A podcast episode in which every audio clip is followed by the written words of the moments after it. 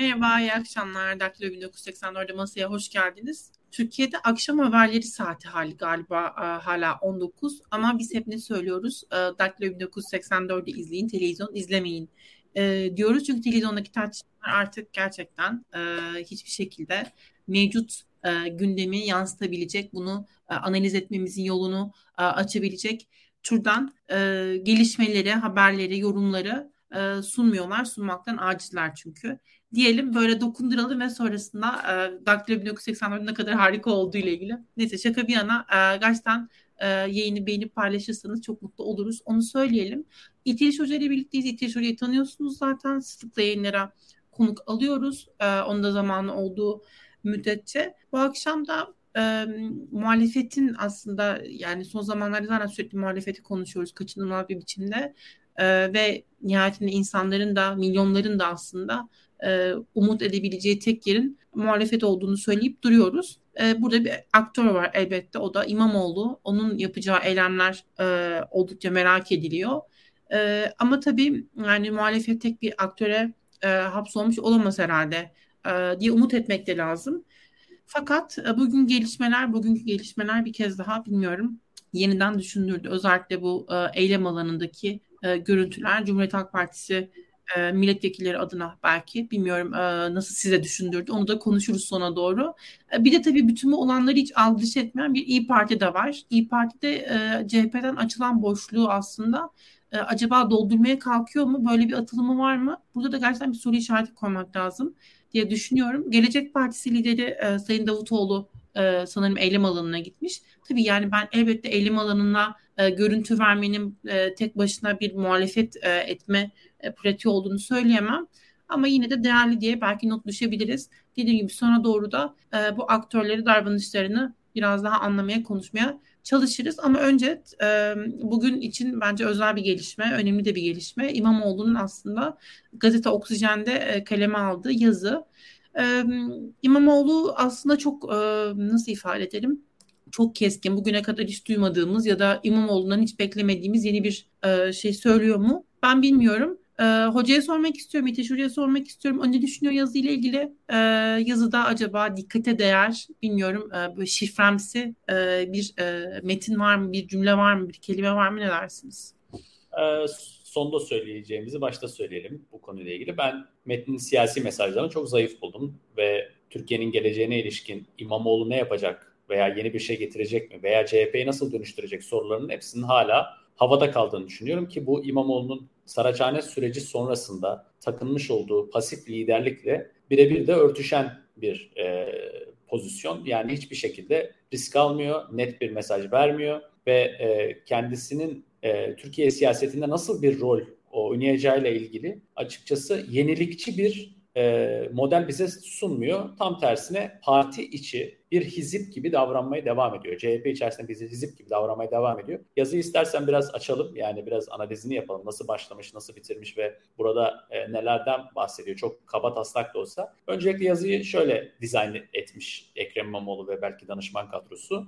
E, yazıda bir değişim çağrısı tespitinde öncelikle bulunuyor. Yani seçim öncesinde toplumda büyük bir değişim beklentisi vardı ve bu değişim beklentisinin e, kendilerince doğru algılandığını ve buna cevap vermeye çalıştıklarını deklare ediyor. E, bu değişim beklentisini aslında en iyi bilenlerden biri gerçekten İmamoğlu. Çünkü İmamoğlu e, şahsen de kendi çalıştığı araştırma şirketlerine kendisinin Cumhurbaşkanı adaylığı ile ilgili çeşitli araştırmalar yaptırıyordu İpek ve bu yaptığı sonuçlarda yalnızca muhalefetin ortak adayı olarak değil, bağımsız aday olarak girmesi takdirinde bile seçimi ikinci tura taş, kendisini ikinci tura e, taşıyan bir e, Cumhurbaşkanı adayı oluyordu ve ikinci turda da seçimi kazanma ihtimali oldukça yüksekti ve bu e, araştırmalarda düzenli olarak yaptırdığı ve birden fazla şirkete yaptırdığı bu araştırmalarda değişim beklentisinin kendi üzerinde de e, önemli bir e, teveccüh bulduğunu e, çok e, net bir şekilde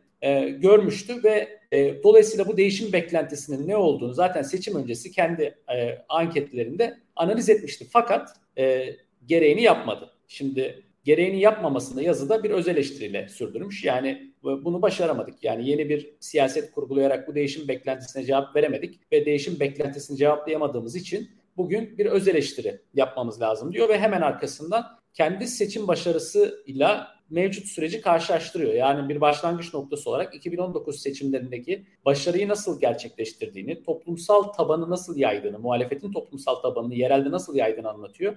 Fakat burada da yerel ve genel seçimler arasındaki farklara ilişkin herhangi bir şey olmadığı gibi İstanbul ölçeğini Türkiye ölçeği olarak değerlendirmenin de çok doğru olmadığını biz siyaset bilimciler olarak biliyoruz. Nereden bildiğimizi hemen söyleyelim. Dünyanın her yerinde özellikle e, gelişmekte olan ve otoriter e, rejimlerle yönetilen ülkelerde kır ve kent arasındaki oy verme davranışları değişiyor. E, Türkiye'de de bu hep değişik oldu ve İstanbul modeli Türkiye'nin tamamına uyarlanabilir bir model olmadığı için 2019 seçim e, başarısı üzerine bir genel seçim siyasetinin kurgulanma ihtimalinin düşük olduğunu söyleyelim ama İmamoğlu burada kendi başarısını işte tabanı nasıl yaydığını ve seçim zaferini nasıl elde ettiği üzerinden bir 2019 e, yerel seçimlerindeki karşılaştırmayla devam ediyor. Hemen arkasından daha enteresan ve işte birçok belki de kişinin e, önemli bulduğu bir kısım geliyor. Bir jeopolitik analiz yapıyor. Ben Ekrem İmamoğlu'ndan herhangi bir dönemde bir jeopolitik analiz üzerine bir demeç verdiğini görmedim. Dolayısıyla bu anlamıyla e, ilk olabilir. İşte burada da bir dünya e, siyasetinin e, resmini çiziyor kabataslak. İşte savaşlardan bahsediyor. E, işte çeşitli sağlık krizinden, ekonomik krizden ve bu savaşların sonucunda aslında dünyanın iki kampa bir şekilde bölündüğünü işte batı ve batı dışı e, aktörler olarak ve batının şu anki mevcut siyasal süreçlere ilişkin e, evrensel bir öneri sunamadığını söylüyor. Yani e, dünyaya bir evrensel mesaj sorununu yaşadığını e, söylüyor. Bu çok enteresan geldi bana. Yani şurayı açalım ve e, açmamız gerekiyor ve bu açma biçimimiz aslında İmamoğlu'nun gerçekten yeni bir şey söyleyip söylemediğini daha net bir şekilde bize gösterecek. Burada e, batıdan kastettiği zannedersem İmamoğlu'nun e, sağ ve sol liberal e, siyasal düşünceyle siyaset yapan politik kurumların e, konsensusu üzerinden bir e, kurgu yapmış. Yani acaba dünyadaki e, çeşitli popülist e, akımların e, farklı ülkelerde iktidara gelmesi ve bu yeni e, siyaset yapma biçimine ilişkin bir şey sunmak yerine daha bu eğilimi eleştiren ve bu eğilimin karşısında merkez işte güçlerin diyebileceğimiz daha e, eski tipte e, siyaset yapmayı sürdüren büyük partilerin e, liberal ideolojisinin, liberal hegemonik ideolojisinin e, buna bir evrensel cevap veremediğini e, görüyoruz ve burada yine aslında yine e, Türkiye muhalefetinin sıklıkla yaptığı gibi bu otoriter demokrat denklem üzerinden bir dünya siyaseti okuması e, gerçekleştiriyor ve e, yine burada e, demokratların bir birlikte yeni bir ideoloji, yeni döneme ilişkin yeni bir ideoloji e, koyması gerektiğini e, söylüyor. Fakat bu sorunlu bir bence yaklaşım. Eğer yeni bir şey inşa edecekse, eğer yeni bir siyaset inşa edilecekse neden sorunlu olduğunu da şöyle aslında söyleyebiliriz. Yani zaten muhalefet altılı masa süreci, süresi içerisinde altılı masanın kendisi aslında tam da bu varsayıma dayanarak siyaset yapıyordu. Yani e, batıdaki liberal bloğa eklemlenen dolayısıyla AKP'nin e, ahbap çavuş kapitalizmine alternatif bir neoliberal yani düzgün işleyen hukukun üstünlüğüne sahip bir neoliberal politikanın e, dizaynı üzerine bir e, vaaz veriyordu ki Kılıçdaroğlu sürekli olarak zaten bu nedenle e, ekonominin başına kim geçsin sorusu sorulduğu zaman e, Ali Babacan ismini öneriyordu. Yani aslında 2002-2007 AKP'si hayalinden çok da farklı bir şey sunmadı muhalefet. İşte bugün Merkez Bankası Başkan Yardımcılarının değişimiyle ilgili bile e, bir anda resmedilen pembe tablonun arkasında da böyle bir e, algı var. Böyle bir ideolojik kabullenme var. Ve bu ideolojik kabullenme aynen İmamoğlu'nun metnine devam etmiş gözüküyor. Fakat tam da onun söylediği gibi toplumsal talep, kitlelerin talebi bugün e, yeni bir neoliberal paradigmanın e, yeniden diriltilmesini çok da istemiyor. Bugün en büyük tartışma noktalarından bir tanesi ve dünyada seçmenlerin, dünyanın her yerinde seçmenlerin oy vermesinin temel motivasyonu sağlayan unsurlardan bir tanesi bu tam da bahsettiği bu neoliberal konsensusun aşılması. O yüzden de sadece sağda değil ama solda da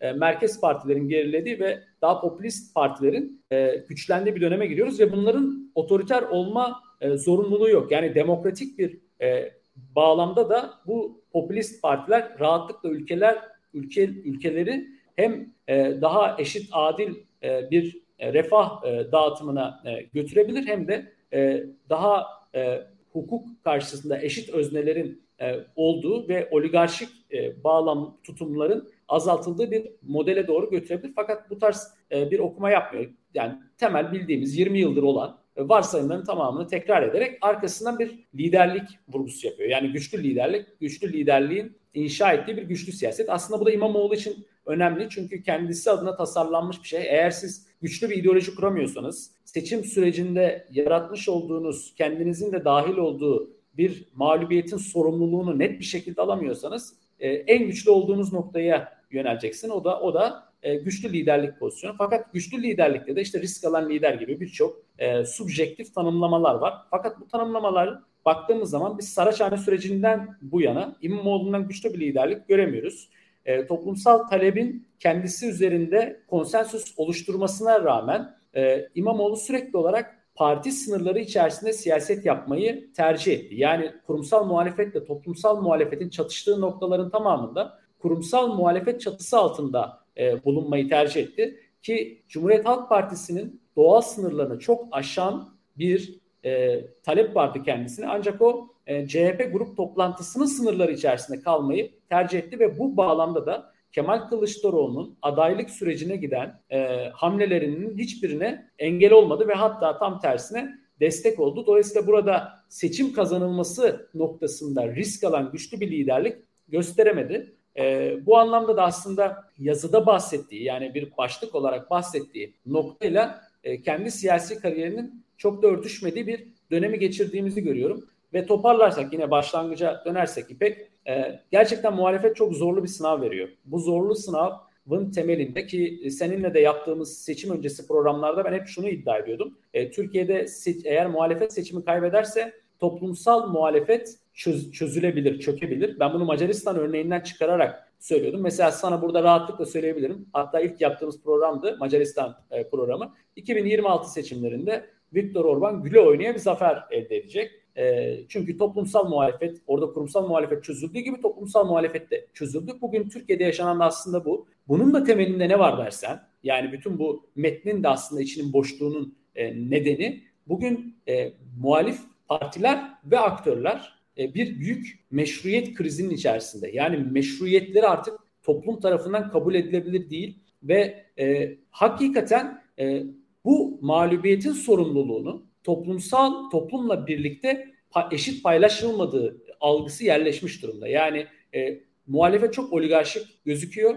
Bu oligarşik görüntüyü aşabilen bir lider şu an için önemli siyasi aktörler içerisinde ben çok olduğunu düşünmüyorum. Çünkü bütün bunlar yani Kılıçdaroğlu adaylığı öyle bir adaylıktı ki hakikaten yani e, işte kara delik benzetmesi yapılıyor veya başka türden benzetmeler yapıyor. Onun yanında poz veren bütün liderlerin siyasi profillerini oldukça düşürdü ve bunun da bundan da e, kaçınıla, kaçınılmadığını görüyoruz. Bir de üstüne böylesi e, kiminle fotoğraf e, Kemal Kılıçdaroğlu'nun adaylık portresi yani o adaylığı sürecinde bu adaylığa hizmet edenlerin e, e, tamamında bir e, güven e, kaybı oluştu toplum nezdinde ve bütün bu sürecin e, şekillenmesine bakarsak yani bugüne e, gelindiğine bakarsak bu meşruiyet krizinin aşılma ihtimali oldukça zor. Dolayısıyla toplumsal muhalefetin toparlanması da yine çok zor. Ancak ve ancak belki dışarıdan yeni bir aktör veya dışarıdan e, pek de beklemediğimiz şapkadan tavşan e, çıkarılabilecek bir moment gelirse e, belki muhalefetin e, tekrar canlanma e, şansı olur. Fakat İmamoğlu da dahil olmak üzere çünkü e, yani İmam Kılıçdaroğlu'nun adaylığında en büyük sorumluluklardan bir tanesi oydu. Çünkü toplumun istediğini yapmadı. Yani çok açık bir şekilde kaçmayı burada tercih etti. Ha şunu söylüyordum ve buna ek olarak şu çok e, enteresan bence. Seçim bitti ve seçim bittikten sonra herhangi bir hamlede bulunmadı. E, işte en son Zoom toplantısı biliyorsun medyaya yansıdığı zaman da aslında İmamoğlu'nun Kılıçdaroğlu ekibiyle birlikte bir kongre savaşına e, giriştiğini, dolayısıyla mevcut siyasi ilişkilerin mevcut iktidarla muhalefet arasındaki mücadelenin yapısını dönüştürebilme potansiyelinin çok da olmadığını e, biz bu toplantıdan da tekrar görmüş olduk. E, ve bu bu noktaların tamamında da e, o yüzden de İmamoğlu'nun e, güçlü bir e, açılımla e, yeni bir e, moment sağlayarak bir büyük heyecan dalgasıyla muhalefeti peşine takma ihtimalinin düşük olduğunu rahatlıkla söyleyebiliriz. Biraz uzun oldu. Ee, hocam yok estağfurullah. Ee, sizinle aslında program yapmayı özellikle de genel olarak bir e, çerçeve çizebildiğimiz için seviyorum ve dünya ile karşılaştırabildiğimiz için aslında. Çünkü Türkiye'ye özgü olarak gördüğümüz birçok e, eğilim e, nihayetinde birçok ülkede daha yaşanıyor. Özellikle Batı demokrasilerinde belki e, özellikle yani bu gidişata sahip e, ülkelerde diyelim otoriterleşen ülkelerde ama zaten bu popülist eğilimler yalnızca e, bu ülkelerde değil e, Batı Avrupa'da da artık gözlemleniyor. İşte Almanya'da özellikle e, Almanya için alternatifin e, ciddi bir çıkış yapması, anketlerde ikinci e, noktaya gelmesi ve %20 yaşan e, bir oy oranına sahip olması şu anki anketlerde ve nihayetinde zaten e, özellikle Almanya'nın e, tarihini göz önünde bulundurunca bunun ne kadar e, dehşet verici olduğunu e, söylemeye bile gerek yok. O yüzden e, bu bildiğimiz anlamdaki demokrasinin aslında yıkılışına belki tanıklık ediyoruz ve orada ciddi anlamda bir yeni siyaset ihtiyacı, yeni bir siyaset ihtiyacı var e, ve bütün bu kompleks sorunların nasıl çözülebileceğiyle ilgili aslında bilmiyorum daha bir e, programa ve planlamaya ihtiyaç olduğunu düşünüyorum ben de aynı şekilde. Aslında herkes e, aşağı yukarı bunun e, bilincinde ama ortaya neyin konulacağı konusunda kimse fikir değil e, ve teknolojik gelişmelerin de aslında getirdiği bambaşka bir yine refahla ilgili problem var. Bunun da planlaması başka bir mesele. Onu birazdan soracağım ama e, şunu biraz daha açabilmek istiyorum e, İmamoğlu neden ısrarla bilmiyorum ifade yeri neyse bu kabız çıkışları e, devam ettiriyor? Yani e, neden e, daha farklı, daha güçlü e, yani çünkü biliyoruz İmamoğlu durum gerektirdiği anda buna inandığında çok daha farklı e, çok daha güçlü e, çıkışlarda yapıyor yapabiliyor ve yani nihayetinde Kılıçdaroğlu ile olan bilmiyorum ilişkisi hani baba oğul mudur gerçekten ya da bu tür duygusallıkların artık bu noktadan sonra hala yeri var mıdır? Ben anlamlamak, anlamlandırmakta zorlanıyorum ve izleyenler de muhtemelen öyle. Sizin buradaki e, verinizle neden e, bu şekilde devam ediyor e, İmamoğlu e, çıkışlarını yapmaya diyelim? Şimdi e, İpek bir siyasetçi için en kötü şey en korkulacak şeylerden bir tanesi ışıltısını kaybetmektir. Yani ışıltı kaybetmekten neyi kastediyorum? Ee, insanlar o siyasetçinin ne söylediğini merak etmediği zaman oldukça tehlikeli bir dönem başlar bir siyasetçi için. Şimdi İmamoğlu herkesin onun ağzının içine baktığı bir iki sene geçirdi. Yani 2019'la 2000, 2020 ile hatta 2022 arasında. Çünkü aslında biz e, İmamoğlu'nun ilk senesi dışında belediye başkanı olduğu dönem boyunca e, hiçbir zaman yerel bir siyasetçi profiliyle karşılaşmadık. Hep ulusal siyasetin bir parçası olarak İmamoğlu ile karşılaştık ve hem e, Cumhurbaşkanı ile hem de çeşitli bakanlarla sürekli karşı karşıya gelen ve ulusal siyasetin bir parçası olarak bu e, siyaseti sürdüren bir profildi bizim karşımıza çıkan ve bu profil aslında Saraçhane'de yani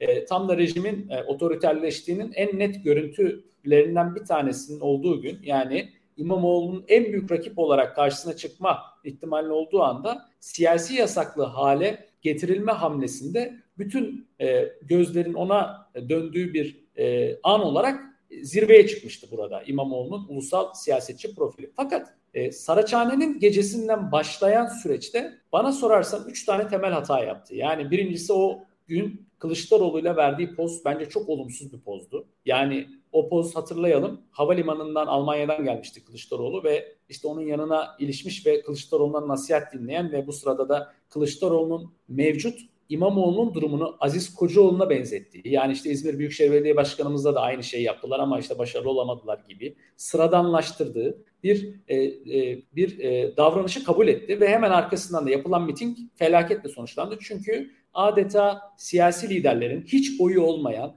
toplumda hiçbir karşılığı olmayan ve hatta muhalif seçmenden nef- nefret objesi haline gelmiş. Hatta Cumhur e, İttifak seçmeninde de nefret objesi haline gelmiş. Genel başkanların, Davutoğlu, Babacan gibi genel başkanların e, sunuculuğunu aslında üstlendi. Saraçhane mitinginde hatırlarsanız resmen bir sunucu e, muamelesi ona yapıldı. Bu ikisini tek bir hata olarak değerlendirmek doğru olur. İkincisi yani yine toplumun istemediği şekilde davrandığı ikinci an e, adaylığı bir şekilde e, çok istemesine rağmen dile getirememesi oldu. Yani çok istiyordu, çalışıyordu, adaylık için gereken her şeyi yaptı. Adaylık artık ilan etme noktasına gelebilirdi. Yani adaylık ilan etse şaşırır mıydı Türkiye'de? E, Şubat ayında İmamoğlu ben Cumhurbaşkanı adayı olacağım ne olursa olsun dese herhangi bir seçmen şaşırabilir miydi? Kimse şaşırmayacaktı. Fakat ne oldu? Bir toplumsal beklenti yaratılmasına rağmen aday olmadı. Bu ikinci büyük kaybıydı, profil e, kaybıydı.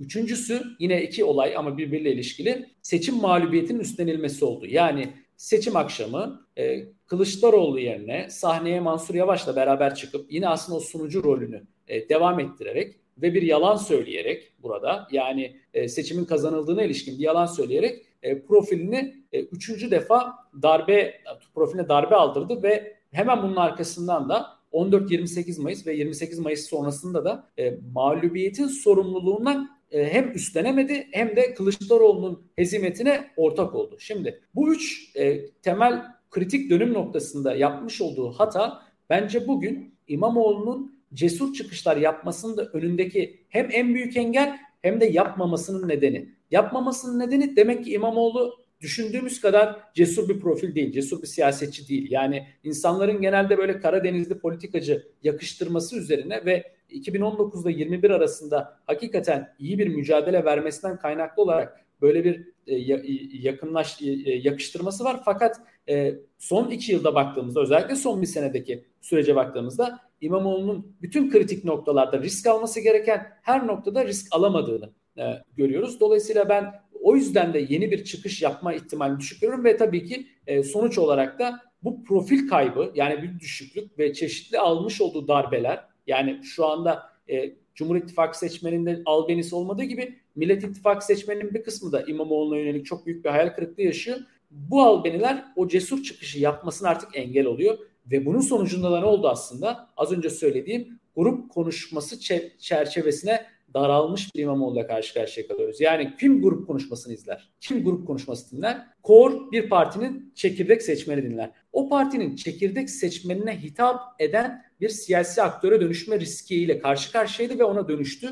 Özellikle bu seçim sürecinden sonra CHP içi klikler üzerinden yapmış olduğu siyasi mücadelenin e, sonucunda da e, ben artık parti içi bir hizip olarak İmamoğlu'nun e, değerlendirildiğini toplum nezdinde düşünüyorum ve bu da senin de tam az önce sorduğun soruya e, bir e, ben bana sorarsan e, doğru bir yerden yaklaşılmasını sağlıyor. Yani artık cesur çıkış yapabilme ihtimali zaten doğal alanı itibariyle çok yok. O zaman daha karamsar bir beklenti içinde mi olmak gerekir e, İmamoğlu adına? Yani bir de şimdi öyle bir noktadayız ki muhalefet gerçekten aktörsüz. E, gerçekten lidersiz, gerçekten e, o vizyonu sırtlanabilecek e, bir siyasetçiden yoksun. En azından benim yorumum bu şekilde. E, ve eğer İmamoğlu da bunu yapamayacaksa gerçekten e, çok zorlu bir süreci ilerlediğimizi düşünüyorum. O, bu halde sizin bu söylediklerinizden çıkarmamız gereken şey bir mucize olmazsa e, İmamoğlu'nun da aslında bu e, tırnak içinde tarihi geçmiş siyasetçiler arasında yerini alacağını ve muhalefetin tamamen aslında biz tavsiyesini mi izliyor olacağız önümüzdeki zaman diliminde?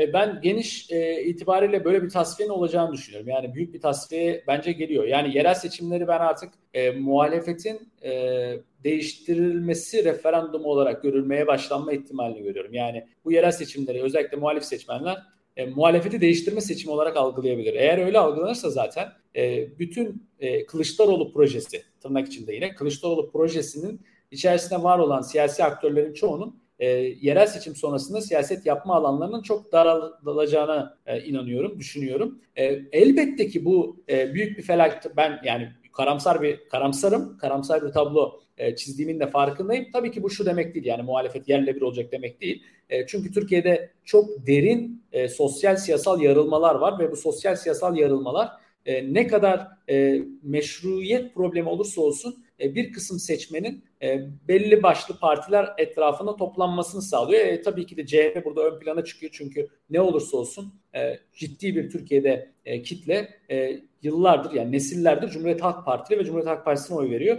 Ve birçok da genç yeni jenerasyon özellikle son 5 senedeki çalkantılı dönemde e, ilk politik deneyimini CHP üzerinden yaşadılar. Dolayısıyla burada tabii korkunç bir yıkım yok ki ben Kılıçdaroğlu'nun zaten e, buna güvenerek şu an hala siyaset yaptığını düşünüyorum. Yani kalelerimi e, koruyayım, e, ben genel başkanlığımı sürdüreyim Böylece bundan sonraki siyasi projem için de gerekli rantı sağlayayım e, siyasetini bu nedenle sürdürdüğünü düşünüyorum. Ve fakat e, gri alandaki bütün bölgelerde e, muhalefetin sert bir darbe almasını çok büyük ihtimal olarak görüyorum. Yani e, ben seçim tam 2022 Şubat ayında e, e, Macaristan'la ilgili yine Daktilo'da yazdığım bir yazı vardı. Bu yazıdanın sonucunda dile getiriyordum. Yani e, bütün yumurtaların bir sepete konduğu bir seçime dönüyor. Yani herkes e, projesini, bütün sermayesini bir projeye bağladı. Dolayısıyla Orban kazanırsa e, bütün hepsini, bütün yumurtaları kıracak diye. E, şimdi aynısı Türkiye için de gerçekleşti. Dolayısıyla e, bu noktada artık e, belli başlı e, şehir merkezleri ve kıyı bölgeler dışında veya etnik siyasetin güçlü olduğu, etnik e, yarılmaların güçlü olduğu noktalar dışında e, muhalefetin bir e, açılım yapma ihtimalini zor görüyorum. Yani e, şu çok net bir şekilde anlaşılması, e, şunun net bir şekilde anlaşılması gerekiyor. E, altılı masa süreci e, hakikaten muhalefeti siyasetsizleştirdi ve e, ideolojiksizleştirdi, renksizleştirdi. Ve bu renksizliğe itiraz eden hiçbir siyasi kurum ve aktör şu ana kadar olmadı. Bu çok acı bir durum. Yani e, nasıl bir Türkiye istiyorsunuz sorusuna 2002 yılında sorsalardı yine benzer cevap verebilirlerdi. 20 yıl sonra hala aynı e, cevabı e, veriyorlar. Bu da e, ne yazık ki çok e, yani bu aslında İmamoğlu'nun yazısı da öyle çok outdated çok molası geçmiş argümanlara dayanan e, bir yazı. E, dolayısıyla muhalefetin tamamının yalnız e, ruhen benzer bir yapıda olduğunu söyleyebiliriz. Herkes kendi konfor alanındaki iktidarını koruma peşine düşmüş gibi e, gör, gözüküyor bana. Ya burada da şey konuşuluyor.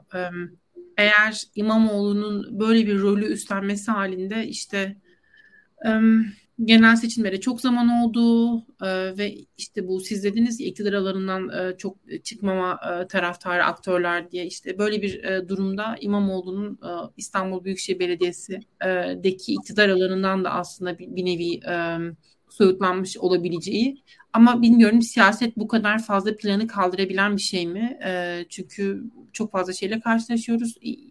Hele Türkiye'de zaten her şey sürekli değişiyor. Ama ben sizin bu umutsuzluğunuza ya da umutsuz değil de karamsarlığınıza istinaden belki e, tabii koşulları ne kadar ayrı, aynı olduğu tartışılır ama şeyi bilmiyorum hatırlamak gerekir mi? Erdoğan'ın işte bu siyasi yolculuğa çıkarken yeni bir parti kurarken ki atılımlarının mesela çok zamanlı bir şekilde ilerleyebilmiş miydi? Yani e, bir de bilmiyorum toplumda birçok şeyi hazmedebilecek bir e, toplummuş gibi geliyor bana. Yani Türkiye'de hem çok farklı e, söylemlerin aynı politikacılar tarafından benimsenip her seferinde yine aynı politikacıya açık çek verildiğini biz gözlemliyoruz. E, neden mesela e, İmamoğlu içinde ya da bilmiyorum muhalefet aktörleri içinde bir benzeri gerçekleşmesin? Ben bu soruyu çok önemli buluyorum. Neden dersen zaten senin sorduğun soruyu bence Şubat 2023'te yani seçim süreci tam altılı masada aday belirlenme süreci giderken İmamoğlu bence bu soruyu kendisine sordu. Ve tek soran İmamoğlu değildi. Bence Kılıçdaroğlu da bu soruyu sordu. Yani e, zaten Türkiye toplumunun e, belli başlı siyasi refleksleri var. Dolayısıyla e, bir seçime gidiyoruz. Bu seçim sonrasında ne olur diye sordukları zaman tam da senin soru içerisinde verdiğin cevaplara benzer cevaplar verdikleri için seçim öncesinde her ikisi de büyük risk almak istemedi. Yani e, Kılıçdaroğlu İmamoğlu'nu aday yapıp seçimi kazandırabilir ama genel başkanlıktan ayrılabilirdi. Böyle bir riski üstlenmek istemedi çünkü seçim kazanılması e, kazanılmaması genel başkanlıktan ayrılmayı otomatikman gerektirmiyordu. Neden? Çünkü tam da bahsettiğin gibi e, Türkiye toplumunda e, bir unutur, unutur yani bizim toplumumuz. Yeni bir e, mücadele başladığı zaman o mücadeleye eklemlenir. İki, İmamoğlu da e, yine benzer bir süreçte ben seçim kaybedilmesi bizim için artık çok önemli değil. Kaybedilirse de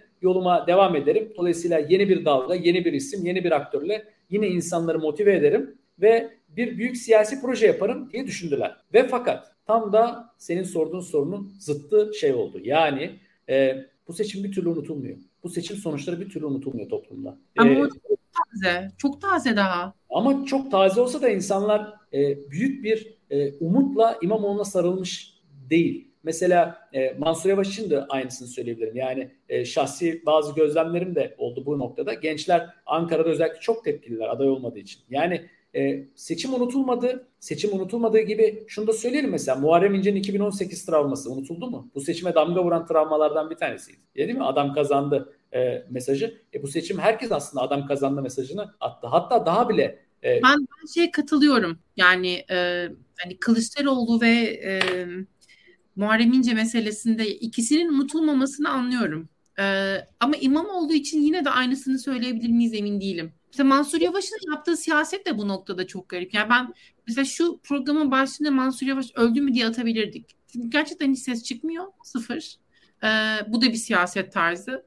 Burada da mesela bir e, tırnak için yenebilecek bir e, ekmek var. Yani bu siyasetin e, de bir ekmeği var belki bilmiyorum. E, bunların hepsini konuşmak lazım aslında. Ya şöyle biz tabii bunu zaman gösterecek. Elbette biz şu anda e, birkaç ay sonra bunu unutulup unutulmayacağını bilmiyoruz. Ama ben şunu şöyle karşılaştırayım. Ben sizin yani, karakterlerinizi biraz yumuşatmaya çalışıyorum. Evet, kendimi evet. için aslında. E, tabii doğal ama şimdi ben de bazı örnekler üzerinden aslında süreci götürüyorum. Yani hem uluslararası hem ulusal bir örnek üzerinden. Mesela ben şöyle bir hikaye hatırlıyorum. Çok daha küçük bir partide bir genel başkan değişikliği sokağa taşmıştı. Yani e, Meral Akşener'in MHP kongre sürecinde Devlet Bahçeli'ye rakip olup 2015 yılında e, bir süre sonra sürekli olarak bu mücadelenin çok popülistleştiğini ve e, bu popülizme dayanarak daha küçük ölçekli olmasına rağmen yani MHP %10'luk bir partiydi. E, çok daha küçük ölçekli olmasına rağmen çok daha büyük toplumsal e, bir talep sonucu bunun gerçekleşmeye başladığını görmüştük. Halbuki burada daha büyük bir parti var, daha büyük bir pasta var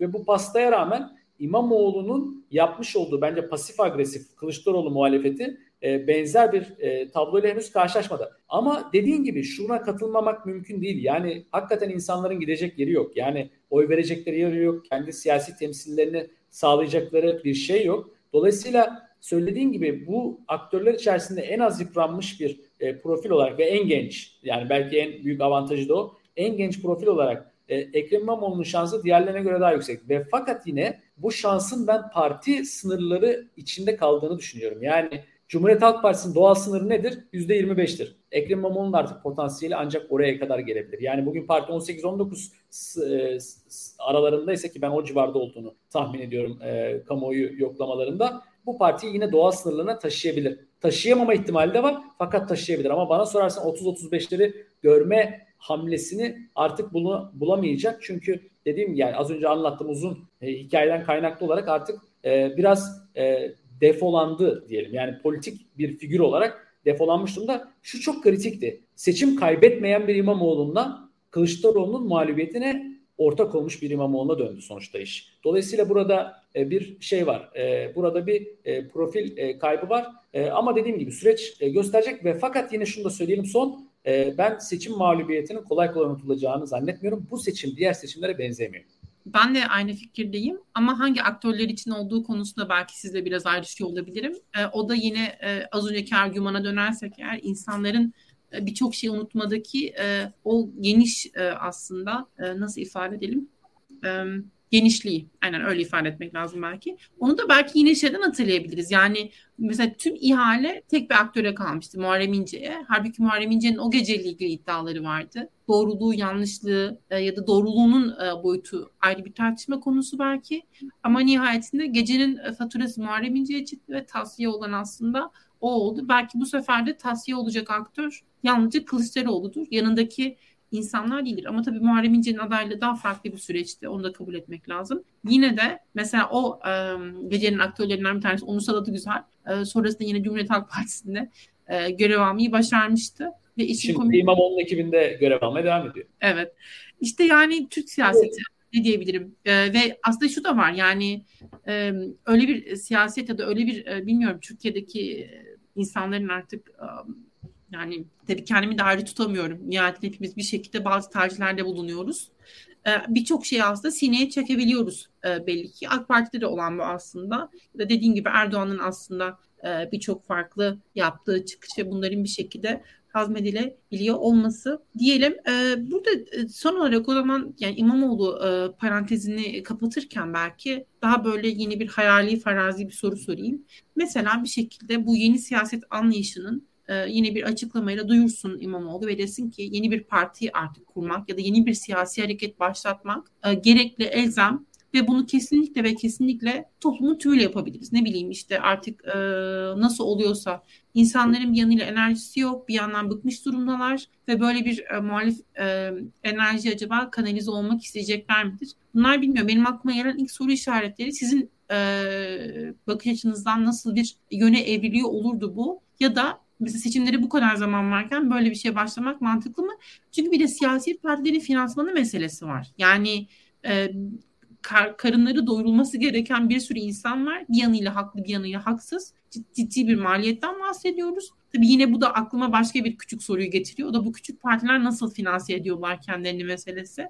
Bunu da bilmiyoruz hala. Vesaire vesaire. Bilmiyorum sizin yorumlarınız ne bununla ilgili. Önce yeni parti istersen oradan birkaç şey söyleyeyim. Yani ben yerel seçimler öncesi böyle bir yeni parti e, Muharrem Bey de sormuş bu arada yorumlarda. Yeni parti e, kurularak bu e, yeni partinin heyecan e, yaratma e, ihtimali çok düşük görüyorum. Zaten öyle bir zaman da yok ve e, İmamoğlu'nun böyle bir e, şu an için bir e, refleksli gösterdiğini söyleyemeyiz. Çünkü bugünkü yazıyı okuyan arkadaşlar görmüşlerdir ki e, yine de Türkiye'nin yeni siyasetinin Cumhuriyet Halk Partisi çatısı altı, altında gerçekleşeceğini defalarca vurguluyor. Buna inandığını yazıda söylüyor. Dolayısıyla o CHP içerisinde bir mücadele e, yapmaya devam edecek ve bu mücadeleyi de bence e, en azından yerel seçime kadar sürdürecektir. Ama yerel seçim sonrası yeni bir parti kurulur mu dersen e, o zaman ben e, bunun olası olduğunu görüyorum. Eğer Kılıçdaroğlu'na yakın bir ekip veya Kılıçdaroğlu'nun kendisi veya ona yakın ekibi partide bir şekilde özellikle seçim, genel başkan seçiminden kaynaklı olan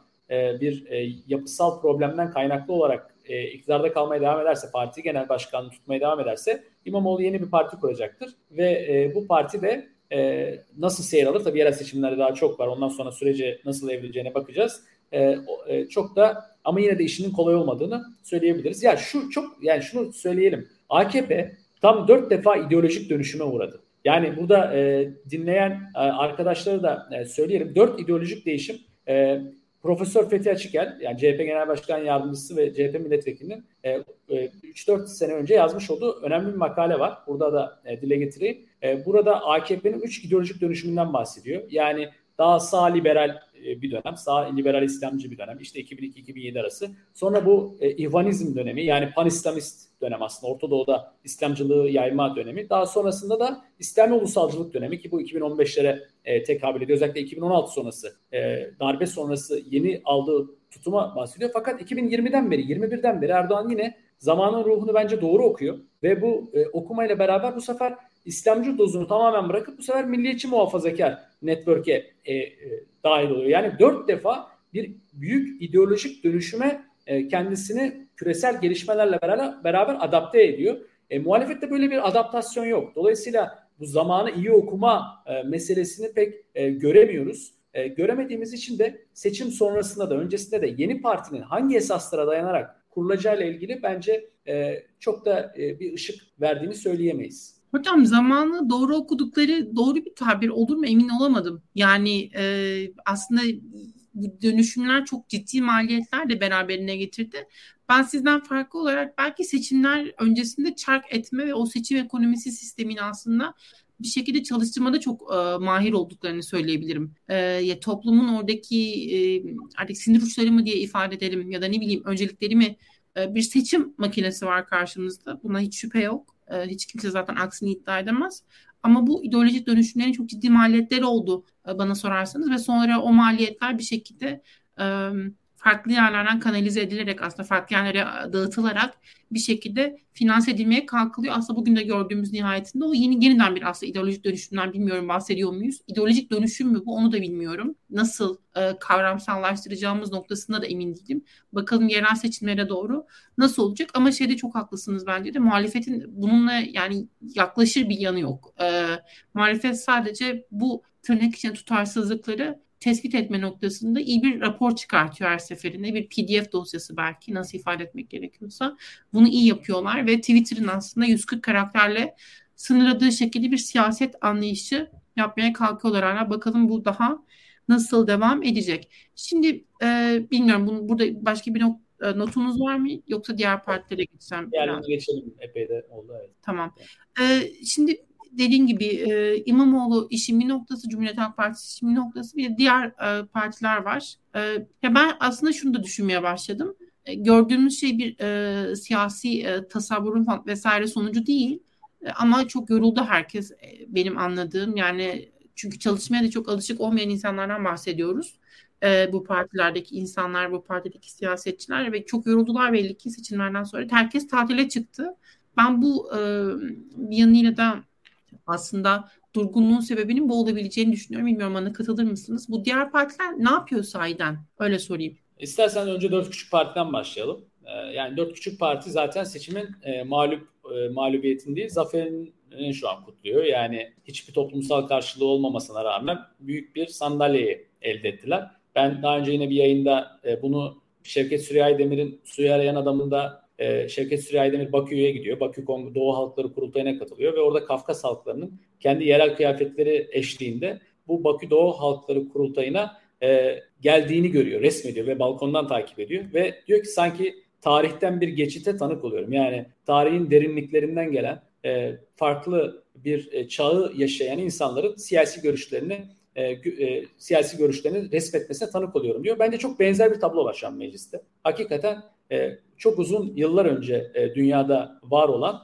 e, bir siyasi ideolojik spektrumun e, çeşitli tarzdaki görüşlerinin yani aslında AKP'nin bile çoktan terk ettiği işte sağ işte İslami liberalizm ve İslami panislamist ihvancılığın iki temsilcisinin mecliste güçlü bir e, temsille yer aldığını görüyoruz. Şimdi bu o yüzden bu kişiler sosyolojik bir hakikate dayanmadığı için şu anda seçimin mağlubiyetinin e, mağlup olduklarını hissetmiyorlar ve hatta zaferle çıktıklarına inanıyorlar ve muhtemelen de İpek e, Kılıçdaroğlu'nun kazanacağına bence hiçbir zaman e, inanmadılar. İnanmadıkları için de zaten bir sonraki seçimin kendi seçimleri olacağını e, düşündüler ve bu yüzden de pazarlıkta da e, ellerini hem sıkı tuttular hem de Kılıçdaroğlu üzerine odaklayarak çünkü kendi paylarını en çok öyle e, alabilirlerdi. E, yaptılar. Muhtemelen de bir gizli protokol var. Özdağ ve e, Kılıçdaroğlu arasında yapıldığını şimdi öğrendiğimiz protokole benzer bir protokol. Bu dört partinin her biriyle bence ayrı ayrı çeşitli protokoller var. Bunları da e, eğer ileride birbirleri arasında bir mücadele başlarsa öğrenebiliriz gibi geliyor. E tabii burada HDP'ye de istersen birkaç cümle söyleyelim. Bence HDP... Özür dilerim. Ee, geçtiğimiz gün Davutoğlu'nun açıklaması vardı galiba. Ee, Kılıçdaroğlu ve mesajlaştıklarını Kılıçdaroğlu unuttum unuttum demişti değil mi? Doğru hatırlıyorum. Evet. Baktım tekrar baktım e, varmış öyle bir e, bakanlık e, görüşmesi diyor. Yani şimdi ben bunu biraz argo tabirle e, ifade ediyorum. Yani tweet atıyorum bununla alakalı olarak hani bu genel süreçle alakalı burada hani tekrar etmeyeceğim ama hakikaten e, sadece siyasi bir krizle karşılaşmıyoruz. Biz ahlaken de bir kriz, ahlaki bir çöküşle de karşılaşıyoruz. Gerçek bir siyasi çürümenin tam ortasına kaldık. E, dolayısıyla bu e, gizli protokollerin ne olduğu, ben Kılıçdaroğlu'nun bu gizli protokol ağının nasıl şekillendiği ve toplumun e, temsilinin nasıl esir alındığıyla ilgili e, ileriki yıllarda birçok e, bilginin dolaşıma gireceğini düşünüyorum ve olayın vahametinin ileride daha net bir şekilde anlaşılacağına inanıyorum.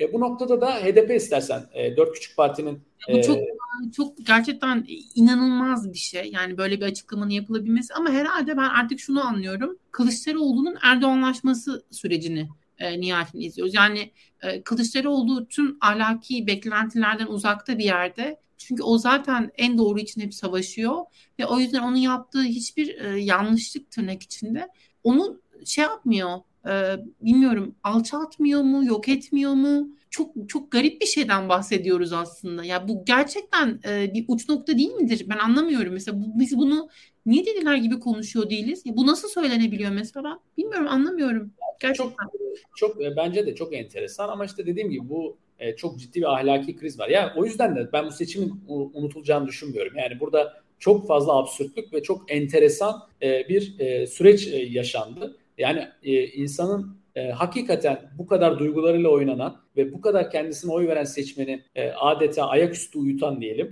e, bir mekanizmanın işleti bir yalancılık, dolandırıcılık yani çok, bu şekilde ifade etmek belki daha yerinde olur. Ben seçim akşamı o dolandırıcılık e, diye yazmıştım bunu. Yani Türkiye Cumhuriyeti tarihinin en büyük dolandırıcılığına tanık olduk diye. Yani ben tabii burada temel mesele şu. Yani burada muhalefete oy veren e, kitlelerin hayal kırıklığı burada tabii çok e, derin oldu. O yüzden yine e, gelirsek e, bu seçim mağlubiyetinin diğerlerine benzemediğini e, düşünüyorum. E, ve e, dediğim gibi yani burada dört küçük partide e, seçimin zaferini ortak oldular. E, bu seçimin zaferle çıkan partileri oldular. Çünkü dediğim gibi onların sosyolojik bir gerçekliği olmadığı için e, bir e, onlar onlar nezdinde e, herhangi bir mağlubiyet hissi yaratmamıştır bu. Tabi burada HDP bence en doğru e, siyasal pozisyonu aldı. Çünkü önceki bir içe kapandı ama bu içe kapanma sürecini şöyle yaptılar. Büyük bir ders aldıklarını ve bu dersin aslında Kılıçdaroğlu'nun adaylığına inşa edenle adaylığını inşa eden stratejiye imza atanların tasfiyesiyle sonuçlanacağını topluma verdiler. Bu sinyali verdiler. Ben orada büyük bir elit dönüşümü bekliyorum ve yerel seçimlerde her yerde HDP'nin aday çıkarma ihtimalinin yüksek olduğunu görüyorum. Çünkü e, bu kara deliğe girdikleri takdirde kendilerinin de e, büyük darbe alacağını net bir şekilde gördüler. Bir de şu anda işte Hüdapar e, başta olmak üzere orada e, bir mücadele alanına girdiler. Çünkü unutmayalım ki e, HDP'nin yükselişi aslında 2011 seçimlerine başlayan, 2015'te e, kurumsallaşan e, yükselişinin kaynağında Kürt muhafazakar seçmenler var ve bu Kürt muhafazakar seçmenlerin HDP oy verme refleksi çok tarihsel bir refleks değil. Çok yeni bir olay. Selahattin Demirtaş'ın o popülist siyasetinin e, sonucunda oluşmuş bir olaydı. Dolayısıyla orayı kaptırmak istemeyecektir ve kendi içine dönüp Kılıçdaroğlu'nun adaylığını imza atan elitlerin tasfiyesiyle bence bu süreci e, yapacaktır. Ve tabii kaldı İyi Parti yani muhalefetin diğer büyük partisi Hocam e, tipi de konuşalım mı? Madem HDP'den bahsetmişken sonra İyi Parti'ye geçelim. Tabii tip de tabii burada tabii unutuyoruz, unutuyoruz bazen. Altılı masanın bir parçası olmadığı için oradan da hani e, sürece bakıyoruz. Yani Ama burada... sosyal medyayı yönlendirme gücü e, ve aslında çıkardığı o ses büyük kalabalık ama altının tamamen boş olması noktasında önemli bir parti aslında. Doğru doğru kesinlikle öyle. Yani hala aslında büyük e, bir gürültü çıkarıyor ve bence daha fazla çıkaracak. Yani ben bazı sürprizlere de imza atacağını düşünüyorum. Küçük yani yerel ölçekte. E, çünkü dediğim gibi büyük bir tasfiye var şu an aslında. Yani insanların oy verme refleksinin kaynağında iktidarı cezalandırmak yok şu anda. Bu ilk defa yaşanıyor. Türkiye'de toplumsal muhalefet ilk defa çözüldü. 2002'den beri kendisini bir şekilde yeniden üretmeyi devam ediyordu. Ama bu, bugün böyle bir refleksin e, doğduğunu görmüyoruz ve tam tersine bugünkü Milas'ta yani ki benim de memleketim yaşanan olaylar e, bize net bir şekilde bir daha e, gösterdi. Ve burada şunu da vurgulayalım.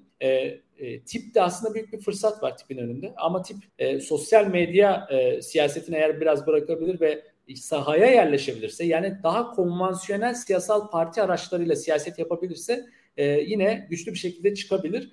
burada e, onların da ben e, HDP'ye benzer bir şekilde yarışacağını düşünüyorum. Her ne kadar HDP'nin almış olduğu doğru dersleri çıkarmasa da çünkü benzer e, Kılıçdaroğlu adaylığında yapmış oldukları siyasi argümanlara devam ediyorlar. E, fakat dediğim gibi yerel ölçekte bir etkilerinin olacağını e, zannediyorum. Kılıçdaroğlu e, örgütüyle artık cemiyetiyle neyse çok yakın e, temasta olduklarını ve o yüzden aslında yeni bir siyasetle ortaya koymaktan e, çekindiklerini düşünüyorum dürüst olmak gerekirse. Kesinlikle ben de katılıyorum. Muhtemelen onlar da bence İyi Parti'ye benzer bir şekilde ittifak yapsak mı yapmasak mı tartışmasının içerisindeler. Dolayısıyla hareket etmelerini e, zorlaştırıyor ama e, dediğim gibi HDP e, tip e, hantal bir yapı değil yani küçük bir parti olduğu için hızlıca reaksiyon verebilir ama etki alanı her halükarda dar olacaktır. Yani Türkiye'nin genelde üst gelir grubuna sahip sosyolojik anlamda hep muhalefete oy vermiş bölgelerinde belki belediye başkanlığı veya belediye meclis üyesi e, e, göndererek bir e, yerel seçim e, yapabilir veya belki de CHP'nin bu zayıflığından faydalanarak birkaç belediyede e, kendisine destek alabilir. Belki öyle bir e, süreç işleyecektir. Daha onların bir karar verdiğini zannetmiyorum. Çok da tür seçimlere çok büyük bir etkisi olacağını düşünmüyorum yani genel tabloya. Burada tabii İyi Parti'nin durumu bence kritik noktalardan bir tanesi ve anlaması zor bir nokta. Çünkü biz biliyoruz ki İyi Parti Kılıçdaroğlu adaylığına en büyük tepkiyi gösteren partiydi. Sürekli defans yapan partiydi ve e, bütün tartışmaların ortasındaydı ve 3-6 Mart krizi olarak Türk siyasi tarihine geçebilecek bir dönemi de imza attı. Yani bu Kılıçdaroğlu'nun adaylık projesine Akşener karşı çıktığı için 3 Mart'ta masayı devirerek Türkiye'de e, e, görmeye çok da alışık olmadığımız sert bir siyasi e, metinle kendisine yeni bir hat çizmişti. Fakat 6 Mart'ta parti geri döndü. E, ancak e, seçim sürecinde bunun konuşulmaması İyi Parti açısından mantıklı olabilirdi. Partinin neden döndüğüyle ilgili çünkü daha büyük darbe alabilirdi. Ama bugün 28 e, Mayıs'tan sonra özellikle İyi Parti'nin 6 e, Mart'ta e, neden masaya döndüğüyle ilgili herhangi bir açıklama yapmaması bana çok enteresan geliyor. Çünkü biz neden masadan kalktığını öğrendik. Yani masadan neden kalktığını Meral Akşener hiç kimsenin unutmayacağı şekilde dile getirdi. Fakat masaya neden döndüğünü hala hiç kimse bilmiyor, söylemiyor da. Böyle olunca da e, masaya neden döndüğünü argüment etmediğin zaman da e, İyi Parti'den farklı sesler çıkması ve karmaşık mesajlar vermesi veya reflekslerinin ölmesi e, e, kaçınılmaz oluyor. Çünkü hareket edemiyor. Yani nereye evrileceğini e, bence göremiyorlar. Yani e, masaya dönüşün e, bir öz eleştirisini yapmadıkları için Bilge Yılmaz'ın burada yapmış olduğu çıkışı burada ayrı tutuyorum. Yani bir tek o onun yaptığını gördük.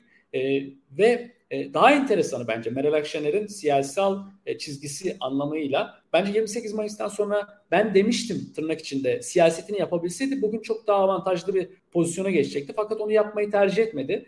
E, bu tercih etmemenin arkasında yatan nedenlerden bir tanesi olarak ben Cumhuriyet Halk Partisi ile yerel seçimlerde de belli başlı illerde yani tamamında değil belli başlı illerde ittifak yapabilme ihtimalini e, görüyorum. O yüzden bir açık kapı olarak ben demiştim e, ifadesi üzerine bir siyaset inşa edilmediğini e, zannediyorum. Ama bu şöyle bir soruna yol açıyor.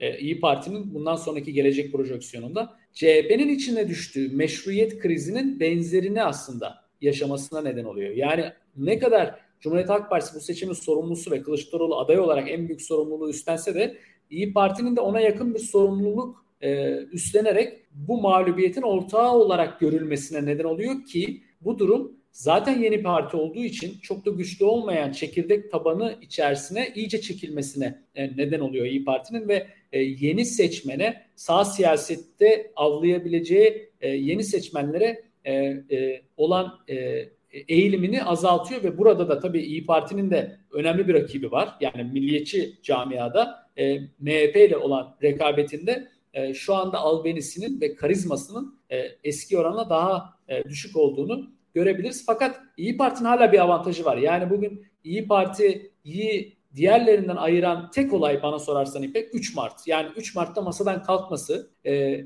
hala daha e, onun kredisinin zamansal anlamda daha fazla olmasını sağlıyor. Daha büyük bir krediye sahip ve bu krediyi eğer doğru kullanabilirlerse o zaman e, ilginç bir şekilde e, muhalefetin e, cezalandırma refleksinin, muhalif seçmenlerin cezalandırma refleksinin dışında bir pozisyon alabilir. Yani hele hele buraya işte daha e, mağdur profilleri de eklemleyebilirse mesela Muharrem İnce gibi veya ne bileyim e, muhalefetin içerisinde Kemal Kılıçdaroğlu'na karşı durmuş e, profillerle burayı doldurabilirse işte Tanju Özcan mesela yani veya işte farklı figürler kim aklınıza gelirse doldurabilirlerse e, büyük bir çekim yaratır demiyorum ancak cezalandırma opsiyonunun dışında kalır. Bu da e, en azından 2019 yerel seçimlerinden daha başarılı bir imaj çizebilmesini sağlar. Ama şu an için benzer bir meşruiyet krizi patikasında ilerliyor. Çünkü bir siyasete henüz karar vermemiş gözüküyor. İşte yorumlarda da geliyor. Bugün Eskişehir Milletvekilinin yapmış olduğu bir açıklama var. İşte insanlar tam anlam veremedi ne olduğuna dair. Fakat bunu geniş çerçeveden baktığımız zaman bir kısmının yerel seçimlerde ittifak eğilimi taşıdığını, bir kısmının bağımsız girme eğilimi taşıdığını, bir kısmının ise gerekirse AKP ile yakınlaşabileceğimizi e, söylediği bir böyle e, kaotik bir e, profil çiziyor ve bu e, profil de aslında İyi Parti'nin net bir e, çizgi sunamaması seçmene güven krizini de e, tetiklemeye devam ediyor. Ee, burada size katılmadığım e, bir nokta var. O da şey, e, şu, o da şu mesele aslında.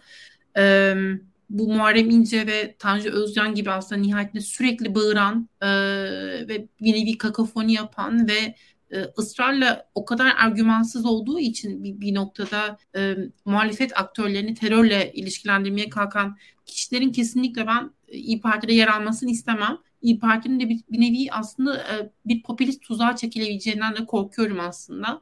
İyi Parti'nin önünde açılmış bir merkez e, alan olduğunu da e, ben düşünüyorum. Belki bilmiyorum siz bana ne kadar katılırdınız. E, ama bu aktörler sanırım bu e, şeyi sürümleyebilir birazcık. Bir de şöyle bir şey Muharrem İnce ve e, Tanju Özcan e, evet e, burada bir e, şey de var. Nasıl ifade etmeliyim bunu bilmiyorum muhafazakar seçmenin e, çok sevebileceği aktörler olup olmadığı ile ilgili de şüpheliyim açıkçası. Yani bir şekilde Cumhuriyet Halk Partisi'nin açtığı boşluğu acaba bir doldurma potansiyeli olur muydu? Oraya bir soru işareti koyarım. Belki sizin belki e, vurgunuz oradadır. E, ama bu aktörler acaba e, ne tür katkılarda bulunabilirlerdi? Ben ha, aktörleri sadece hani e, örnek olarak verdim. Yani bu aktörler üzerinden değil de daha çok şey anlamında söyledim. Yani mevcut düzende görece daha az yıpranmış veya işte seçim mağlubiyetinin mağduru olarak kodlanan isimler olarak yani e, bunu söyleyebiliriz. E, dolayısıyla burada yani Muharrem İnce veya e, olmak zorunda değil veya X, Y, Z aktörleri de olabilir veya siyasete hiç girmemiş isimler de olabilir. Fakat e, Kılıçdaroğlu ve oligarşisiyle yakın e, ilişkiye sahip olmayan bir e, network eğer burada İyi Parti burayı dahil edebilirse ve bunun siyasetini yapabilirse yapar. Ancak bu dediğin şey önemli. Yani İyi Parti'nin CHP'nin boşluğunu doldurup dolduramayacağını ben şu an doldurma ihtimali görmüyorum. Dediğim gibi şu an muhalefetin genel çözülme sürecine girdiğini düşünüyorum. Burada İyi Parti'yi bekleyen en büyük risk, en büyük tehlike bir kimlik krizi. Yani aslında Ekrem İmamoğlu'nun yaşadığı kimlik krizinin benzerini şu an İyi Parti'de yaşıyor. Ne dedim Ekrem İmamoğlu'nun yazısıyla ilgili? Bir ideolojik altyapı aslında hazırlığı yok, ideolojik background yok. Çok ezber bildiğimiz, herkesin söylediği e, cümleler üzerine kurulmuş bir genel demokrasi savunusu var. Yani bu karanlık işte süreçten çıkaracağız e, memleketi vesaire gibi. E, İyi Parti de benzer bir ideolojik ve kimlik krizini aslında şu anda ortasında. Çünkü e, CHP ile olan ittifakını e, anlamlandıramıyor ve bu ittifakın Kılıçdaroğlu'nun adaylığına giden süreçte eşitler arasında bir ittifak olmadığı da net bir şekilde ortaya çıktı. Aslında İyi Partili aktörlerin burada karşı pozisyon beyan etmesi bu ilişkinin eşitsizliğini de ortaya çıkardı ve eğer siz ilişkiyi eşitsiz bir şekilde kuruyorsanız o zaman işte o kimlik aşınma süreci başlayabilir. Dolayısıyla bence İyi Parti'nin önce bir çekilmesi doğru çekilebilir. Bir kendine bir dönmesi belki HDP'nin yaptığı gibi ve döndükten sonra da bir rehber, bir playbook, bir e, oyun e, rehberi kendisine ideolojik oyun rehberi hazırlaması gerekiyor. Hazırladıktan sonra ben bu seçimlerde muhalefetin muhalif seçmenlerin oy vermek istemediği ama zorunlu olarak e, oy verdiği Kılıçdaroğlu e, adaylı olduğu gibi Cumhur İttifakı seçmenlerin Erdoğan'a çok güle isteye oy verdiğini düşünmüyorum. E, dolayısıyla onlar da zoraki oy verdiler. Bu iki zoraki oy vermiş seçmeni doğru bir e, jeo, e, jeopolitik, jeopolitik demeyelim doğru bir e, konumlanma eğer yapabilirse bu konumlanmayı doğru tarif edebilirse yani merkezi kastettiğim daha muhalefete yaslanan bir merkez değil. Genel olarak Türkiye seçmeninin merkezinde oturabilirse o zaman e, enteresan bir e, çıkış sağlayabilir. Yani böyle bir şey e, görebilir. Bir de şunu unutmayın pek yani Muharrem İnce ile e, eleştirinin üzerinden e, buraya da geldim. Bu insanların oy vermek istemediği meselesi. Hatırlarsınız yani Muharrem İnce'nin ilk adaylık çıkışı ve Kılıçdaroğlu'nun rekabeti başladığı zaman anketler bir anda yüksek e, ölçmeye başlamıştı Muharrem İnce. %15, 16, 18'lere kadar gösterenler vardı ve yine hatırlayın bu seçmenlerin bir kısmı ve hatta e, yarıya yakını muhalif seçmenler değildi. Cumhur İttifakı'na oy veren, ailesi Cumhur İttifakı'na oy veren gençler vesaireydi. Yani burada e, enteresan bir şekilde yeni bir siyaset açığı ve açlığı var genel olarak toplumda. Dediğim gibi bu açığı, bu açlığı doldurabilir mi? E, bu bence e, en e, kritik noktalardan bir tanesi ama dediğim gibi bir kimlik krizinin eşiğinde ve bu kimlik krizini aşan bir şu anda süreç işlemiyor gibi gözüküyor biz aslında 2018 seçimlerini kaybetmekle ilgili çok yanlış bir analiz yapmışız e, bana sorarsanız. O da e, o seçimlerin kaybedilmesinin bir şekilde muhalefetin tek bir cephe olarak ortaya çıkamadığı ve bu e, tek cephe olarak ortaya çıkamamanın bir güvensizlik problemi yarattığı, bir alternatifsizlik e, düşüncesi yarattığı karşı e, grupta, karşı e, seçmen grubunda diyelim ve bunun sonucunda da e, tek e, kazanacak formülün aslında bir şekilde birleşmek olduğu yanılgısına düştüğümüzü e, düşünüyorum. Hala yüzde yüz emin değilim e, ama birleşmenin de bir sınırı olsa gerek. Yani belki e, birkaç birleşik grupla e, denenmeliydi o süreç. Ve nihayetinde şimdi ilerleyen zamanda da aslında e, siyaseti belki bilmiyorum 15 adım sonrasını planlayarak değil ama özellikle mesela finansal kaynaklar mesela bir parti kurulacaksa bunu nasıl finanse edileceği önümüzdeki dönemde iyi Parti'nin aslında kendini nasıl finanse edeceği, refahı nasıl dağıtacağı ve yerel seçimlerde e, kazanacağı yerlerin ya da kazanma ihtimali olan yerlerden alabileceklerinin e, sınırların ne olduğu meselesi. Ben de bunları önemsiyorum aslında. Biraz bunlara kafa yormak gerekiyor. Belki öyle yapıyorlardır. E, bu zamanı belki öyle değerlendiriyorlardır. Çünkü kazanımlarımızın her biri e, yok ediliyor. Yani konserlerin iptal edilmesi, işte bu çevre katliamları, ortada gerçek bir iklim krizi var. Bununla ilgili hiç cesurca hiçbir şey duyamıyoruz ne yazık ki. Yani bu illa böyle ne bileyim e, Alman yeşillerinin söylemleri olmak zorunda değildi. İsveç yeşillerinin söylemleri olmak zorunda değildi. Ortaya konulabilecek çok fazla şey vardı.